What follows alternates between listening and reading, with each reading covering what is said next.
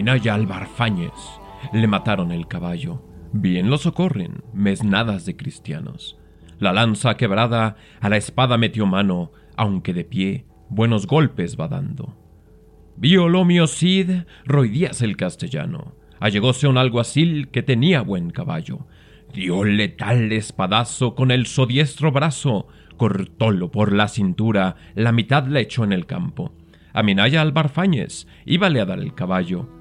Cabalgad, Minaya, vos sodes el mío diestro brazo. No, amigos, no es una cita de algún guion perdido de Game of Thrones. Cuando el Cid, tras ser exiliado, tuvo que ganarse la vida haciendo la guerra, cosa que no le disgustaba, se enfrentó a diversos reyes de taifas en sus muchas correrías. En esta ocasión la batalla campal fue contra Faris y Galve, nombres fabulosos y muy propios para la ocasión. Pues continúa nuestras cabalgatas con el Cid y al que no le salga lo medievaloso, quede advertido, no tendrá ganancia, ni botín y habrá mala sazón.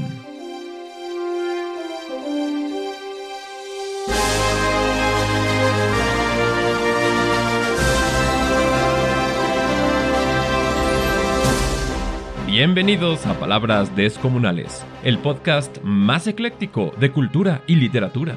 Yo soy Pablo Medina y seré su anfitrión en este noble intento por recuperar lo mejor de nuestra tradición. En este episodio llamado Correrías de Exiliados, vamos a adentrarnos en el texto del Cantar de Miocid. No se pueden perder este episodio y los siguientes si quieren revivir apasionadamente este poema así que denle a suscribir en su aplicación podcastera. Como vimos en el episodio anterior, acercarnos a este texto es fundamental para entender de dónde viene nuestra lengua y cómo nació nuestra cultura. Al mismo tiempo, si nunca han leído el Cid, pues spoiler alert porque les voy a contar toda la historia. Pero considerando que el texto se escribió hace unos 900 años, escuchas, llegan tarde a la fiesta.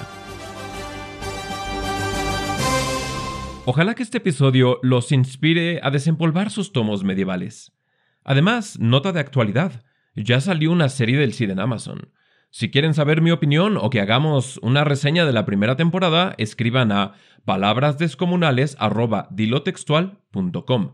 Repito, palabrasdescomunales todo junto arroba dilotextual también todo junto.com. En este episodio y en los dos siguientes voy a tocar exclusivamente al Cid del Cantar. Si quieren saber más del Cid histórico, escuchen nuestro episodio anterior llamado Cabalgando con el Cid. Recuerden suscribirse a Palabras Descomunales y no olviden correr la voz. Nos pueden encontrar en Acast, Stitcher, Spotify, iTunes y cualquier otro depósito podcastero, así que no hay pretexto para no escuchar. Para este episodio me voy a basar en la versión de Ramón Menéndez Pidal, que fue eh, probablemente el primer gran académico de cantar de Miocid.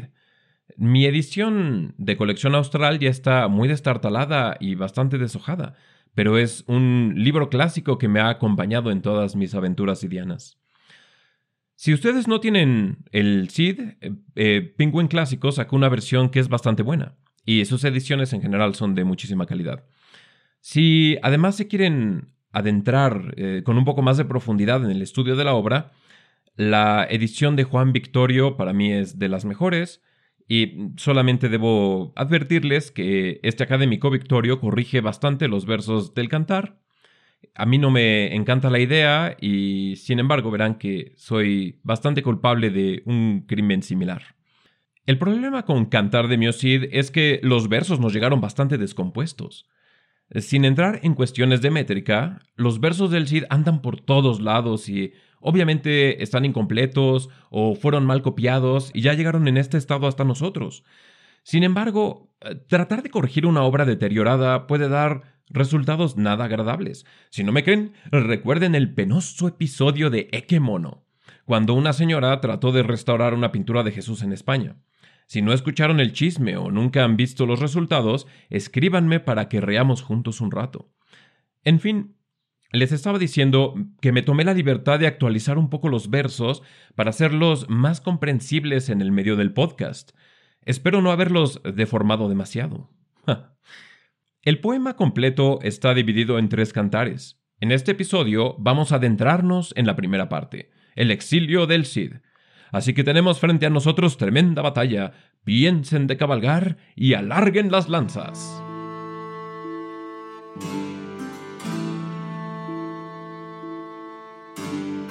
Así comienza el destierro del Cid. De los ojos, tan fuertemente llorando, tornaba la cabeza y estábalos mirando. Suspiró mi Cid, ya mucho había grandes cuidados. Habló mi Cid, bien y muy mesurado. Gracias a ti, señor padre, que estás en alto.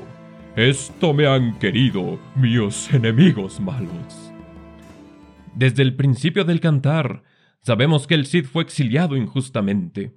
El Cid llora por la rabia que le causa la injusticia, pero también sabe que ahora se halla merced de cualquiera. En el mundo medieval, estar fuera de la ley del Señor hacía de uno presa fácil. El Cid, afortunadamente, no está solo, pues muchos de sus vasallos y familiares se exilian con él. Salen de Vivar, lugar natal del campeador, y el brazo derecho del Cid, Álvar Fáñez, lo consuela. Ya nos echaron de esta tierra, pero verás si no a Castilla regresamos ricos y con las talegas llenas. Siguen por el camino y no hay mucho consuelo cuando llegan a Burgos. Las órdenes del rey han llegado a la ciudad. Alfonso VI, el valiente, no se anda con juegos, sino chequen lo que ordenó en cartas que envió por el reino que a mi Cid Roy que nadie no le diese posada, e aquel que se la diese sopiese vera palabra, que perdiere los saberes y además los ojos de la cara, e aun también los cuerpos y las almas. Así que el rey, amenazando a todos con dejarlos ciegos y desalmados, no le dejó al Cid más opción que irse a pasar la noche al despoblado. Triste modo de empezar una aventura que un épico héroe se halle crujiéndole la panza, descansando la cabeza en la tierra y flaqueándole la lanza. No lleva consigo ni unos centavos para invitarle unas chelas a sus vasallos. Pues si el rey quiere jugar a moler al Cid, este también puede ser astuto y ya veremos si no también darle a Alfonso dolores de cabeza en el exilio, no solo en la jura de Santa Gadea. En Burgos hay dos judíos, como Raquel y Vidas conocidos. Al Cid se le ocurrió un ardid nada noble para un caballero, pero el campeador, siempre que no tenga señor, es más pícaro que cortesano. Que dos arcas vacías las llenen de arena, que pesen como si llenas de oro estuvieran. Entonces llaman a Raquel y a Vidas a pedirles que las resguarden, que se cobren intereses, no hay problema, pero que den a cambio una lana. La única condición es que no las abran todo este año. Y así, mis pobres paisanos, pagaron por arena el precio de seiscientos marcos. Ay, ay, ay. Robados los dineros, el Cid quizás sintió remordimiento. Muchas misas ordenó que en la catedral cantaran por tan mal haber arreglado las finanzas de estas primeras andanzas. A pesar de sus astucias, los dolores de cabeza no son desconocidos al campeador. A doña Jimena, su esposa, a visitar a Cardeña llegó, no sin reclamos ni indemne se fue el campeador. Enos vos, yo y vuestras hijas, infantes son de pocos días, y que de estas mis sirvientas de quien yo soy servida, yo lo veo que estades vos en ida. Enos de vos partir nos hemos en vida. Dadnos consejo, por amor de Santa María. El Cid asegura a su mujer que ya dejó unas monedas para la manutención, y que tenga paciencia, que ya usará su sangrienta ciencia para regresarle a doña Jimena el honor. A las hijas las casará con algún buen partido, y podrá estar la madre como pavo real en la boda, cuando de su mano el Cid le entregue a sus prestigiosos maridos. Continúan los exiliados por yermos y campos, por prados, por castillos, cruzan ríos y montes despoblados.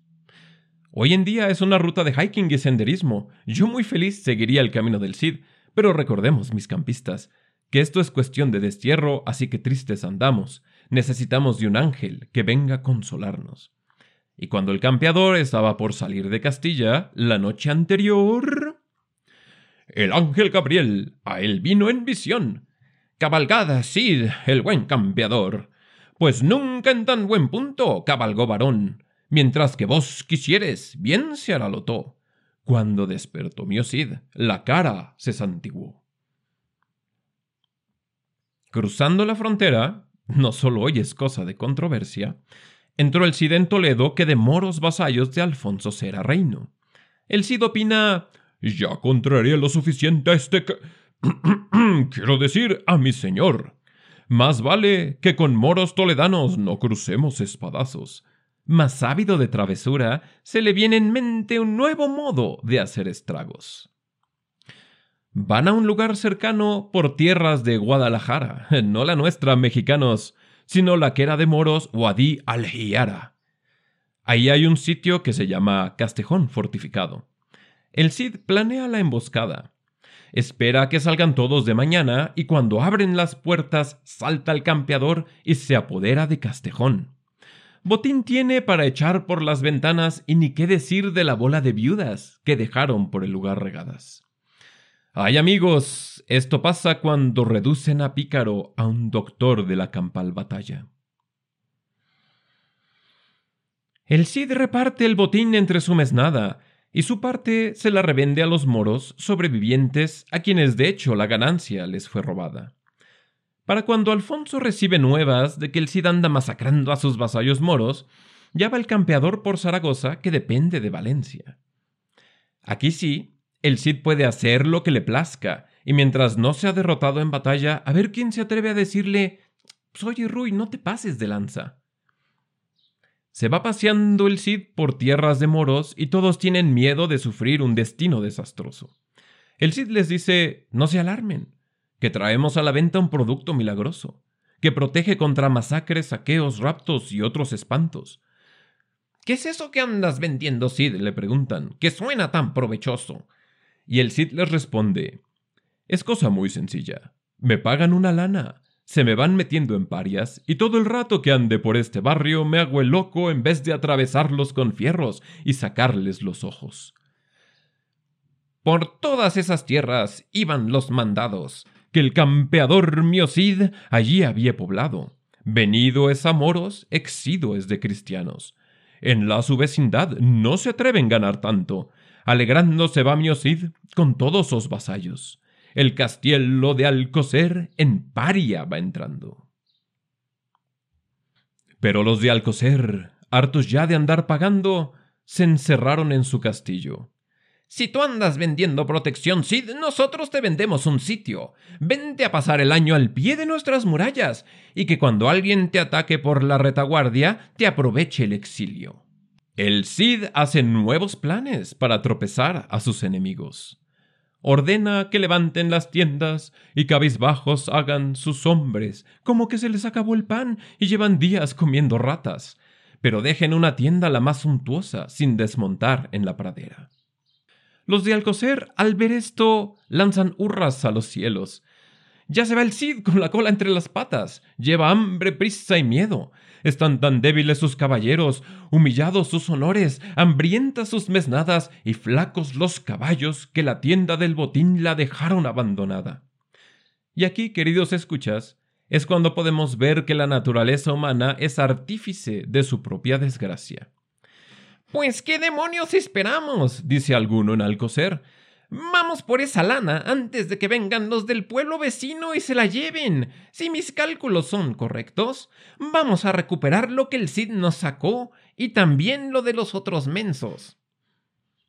Salen muy a prisa, con las cabezas llenas de fantasías. Ya están planeando en qué se van a gastar tanta riqueza.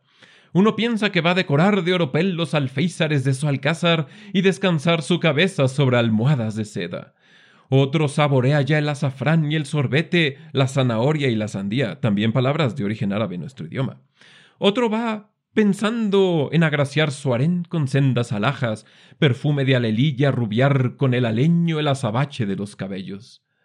El Cid, que se veía tan derrotado, de pronto ordena dar la vuelta y a sus hombres dice Ferid los caballeros, todos sin esdubdanza. Con la merced del Creador, nuestra es la ganancia. Los moros, que en su ansia de riqueza dejaron las puertas abiertas, corren desesperados para todos lados. Trescientos, dice el poema, quedaron ahí muertos, arrollados, despedazados. Supongo que la moraleja de esta desgracia es que jamás hay que creer que un mercenario es capaz de abandonar su ganancia. Y así nos informa el poeta. Mio Cid ganó al coser, sabed, por esta maña. El Cid muestra clemencia con los supervivientes moros. Sabe que nada gana siendo cruel. Entretanto, el rey de Valencia se entera de lo de Alcocer y junta un gran ejército de tres mil soldados, liderados por Faris y Galve, reyes también. Van llegando a sitiar al Cid, le cortan el agua y tres semanas pasan antes de que el campeador admita. Se nos está acabando el agua y el pan. ¿Qué hacemos aquí encerrados pasándola mal? Hagamos lo que más nos gusta y presentemos batalla campal. Sale pues la arrolladora de Alcocer y muertos caen en campo moros y cristianos a diestra y siniestra. El Cid ve que a su secuaz Albarfáñez le mataron el caballo, y entonces, como les leía al principio, va contra un alguacil bien montado y de un espadazo lo parte en dos, dejando, me imagino, un reguero espantoso en el campo. Luego va contra Faris, uno de los reyes, y le da tres golpes. Al tercero brota la sangre y Faris piensa este tipo es un desconsiderado. ¿O qué le pasa? O sea, no manches, que no sabe que no se pelea así, partiendo gente a la mitad y viniendo ahora a dividirme a mí. Le da vuelta a su caballo y galopando echa a huir. El otro rey Galve recibe un golpe que le bota el yelmo y dice: De menso me quedo aquí. Faris, aguarda, que ahí voy tras de ti. El Cid los persigue, pero no los alcanza. Además, ya quiere regresar a contar su botín. Reparte el Cid la ganancia entre sus vasallos y andan todos muy contentos de que ahora señores ricos son después de vagar pobres y pulgosos por el destierro. El Cid quiere enviarle un regalo al rey. Algunos dirán, para restregarle su buena suerte en la cara. Al rey Alfons, que me ha irado, quiero le enviar en don treinta caballos, todos con sillas e muy bien enfrenados, señas espadas de los arcones colgando. También le manda una lana a su familia que se den unos cuantos gustitos Jimena, su esposa, y sus dos niñas, doña Sol y doña Elvira. El Cid no quiere permanecer en Alcocer. Está rodeado de enemigos y Faris, ya recuperado de su descalabro, está planeando un nuevo encuentro en el campo. Así que el Cid les vende Alcocer a los moros y los deja en paz. Que los moros estén tan satisfechos nos puede parecer extraño, pero vean, si quieren un paralelo contemporáneo, la reverencia con la que en los pueblos, a pesar de tantos atropellos, tratan a los narcos. Saliendo el Cid de Alcocer, le dicen los vencidos: ¿Te vas, mi Cid? Nuestras oraciones vayan de delante. Nos pagados quedamos, señor de la tu part. Cuando se fue de Alcocer, mi Cid el de Vivar, moros e moras, compesaron de llorar. El mensajero del Cid, el bueno de Minaya, llega ante Alfonso. El rey está sorprendido de tanto lujo y de regalos tan generosos. Le otorga su perdón a Minaya, pero del Cid no dice nada. Sin embargo, permite a los castellanos que si andan deseosos de aventuras y ganancia, vayan a buscar al campeador y se unan a sus andanzas. De dichas andanzas, digamos una palabra. Mientras se demora Minaya en Castilla, el Cid a todos los moros los va metiendo en parias. Casi todos prefieren pagar, pues saben que el Cid es honrado y que no deben temer mientras le siga creciendo la ganancia. Tras el regreso de Minaya, el Cid sigue sus correrías y amenaza ahora con hacer de las suyas en tierras que gozan, a ver de qué le sirve, protección catalana. Al conde de Barcelona, don Ramón, esto no le da ninguna gracia, y fanfarronamente quiere además cobrarle al campeador tantas ofensas, pues no es solo que le haya invadido las tierras que estaban bajo su protección, también se trata de vengar de aquella vez que en un torneo a un sobrino se lo hirió. El conde don Ramón Berenguel, segurísimo de su victoria, junta sus mesnadas y se apresura a darle caza al campeador. Así pues, el conde don Ramón embosca al Cid que viene bajando de la sierra. Va cargando toda su ganancia, que ya es tan grande, tanto le pesa que sus movimientos entorpece. Al ver el campeador a las enormes huestes catalanas, manda decir al conde: Digades al conde, no lo tenga mal. De lo so no llevo nada. Déjeme ir en paz. repuso el conde. Esto no será verdad. Lo de antes de agora todo me lo pagará. Sabrá el exiliado a quién vino a deshonrar. El Cid ante tales amenazas ordena sus prioridades. Resguardar la ganancia y luego armar a sus hombres. El conde don Ramón no lo dejará ir a menos que se den unos buenos golpes. Es tan grande la fuerza que trae que muy confiado ataca cuesta arriba, táctica ridícula. Y mientras más fanfarrón, más humillante será cuando la ciencia cambiadora le dé un tropezón. En el cantar, estos son los versos. Mandólos ferir mi Cid, el que en buen hora nazco, esto facen los os, de voluntad y de grado. Los pendones se las lanzas también las van empleando, a los unos firiendo y a los otros derrocando. Vencido a esta batalla, el que en buena nazco, al conde don Remont a presón le ha tomado, y ganó a colada que más vale de mil marcos. Dicho y hecho, el Cid captura al conde don Ramón, y como premio de batalla se gana una espada de nombre colada, acero legendario. Tras la batalla, en el campamento se organiza una comilona que aprovechen a los vivos las raciones de los regados en el campo. Platillos y delicias pasean ante la mesa del Cid. Ahí está también el conde don Ramón, tratado con cortesía y honor a pesar de ser prisionero. Pero todo el apetito se lo quitó la humillación. No comeré un bocado, por cuanto en toda España. Antes perderé el cuerpo y dejaré el alma. Pues qué tales mal calzados me vencieron de batalla. El Cid que está disfrutando más de lo debido los melindres del conde, dice Comed, conde, de este pan, y bebed de este vino. Si lo que digo ficiéredes, saldredes de cautivo. Si non en todos vuestros días non veredes cristianismo. El conde, tres días enteros, se obstina en su huelga de hambre. Dejarme morir quiero, insiste. El Cid promete por su parte que si prueba bocado lo dejará libre a él y a sus hidalgos. Pero de la ganancia, eso sí, de esa ni hablemos. Ganado está el botín, escuchas. Y en estas disputas de dineros, a ver, ¿se les pondrían ustedes al tú por tú a semejante caballero? El conde opta por comer mucho y con agrado.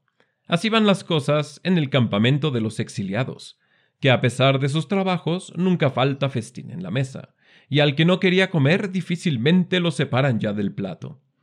Llena sus barrigas y el Cid, muy satisfecho de ver al conde con tanto afán trabajar las mandíbulas, manda traer palafrenes para don Ramón y su compañía. Se despiden los dos caballeros, el Cid y su antes prisionero, que ya fue dejado libre, si bien no del todo contento, como dicen estos versos. Aguijaba el conde e pensaba de andar. Tornando va la cabeza, mirando para atrás. Miedo iba viendo, que Miosit se arrepintiera, lo que no haría el cabozo por cuanto en el mundo hay.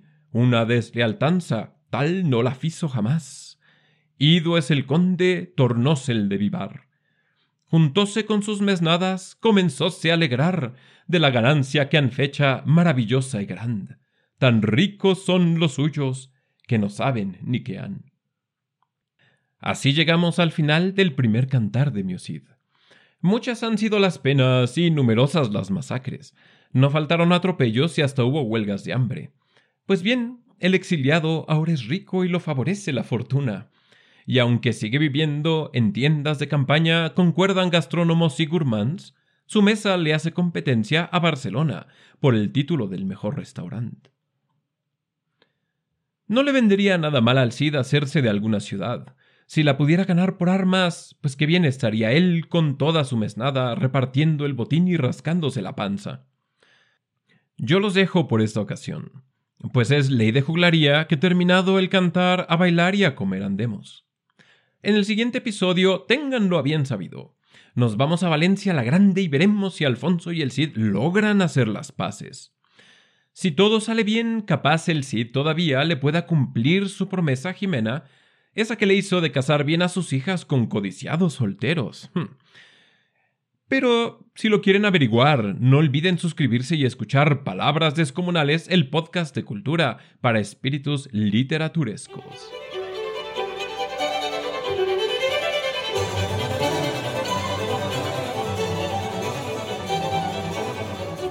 Gracias por escuchar este episodio de Palabras Descomunales, Correrías de Exiliados. En nuestra próxima entrega vamos a adentrarnos en el segundo cantar, que trata de las bodas de las hijas y de la toma de Valencia. ¿Les gustó este formato? A mí personalmente me mata de la risa y me divierte estar contando las historias de este modo. No olviden enviar sus comentarios a palabrasdescomunales.dilotextual.com. Hemos tenido una muy buena respuesta al podcast, así que quiero agradecerles todo su apoyo. Recuerden que no tenemos redes de palabras descomunales, así que dependemos de ustedes para que corran la voz. Si saben de alguien que disfruta de la cultura pero no ha escuchado de los podcasts, enséñenle a bajarlos y a compartir. Es una manera fácil de ayudar a todos los creadores independientes. Quiero agradecer a Dilo Textual por permitirme usar su dominio para hospedar la página del podcast. Así que ya saben, si están buscando corrección de estilo, redacción o creación de textos originales, no duden en visitar dilotextual.com. Digan que escucharon de Dilo Textual en palabras descomunales, o que los manda su cuate el Pablo, y les darán un descuento. Si nos quieren ayudar, por favor compartan con sus conocidos y denos una calificación en la tienda de iTunes. Es una manera efectiva de ayudarnos a crecer. Como ya les mencioné, no tenemos redes, así que necesitamos de toda su ayuda para correr la voz. Nos vemos en un par de semanitas con más épica campeadora. Yo soy Pablo Medina, gracias por escuchar.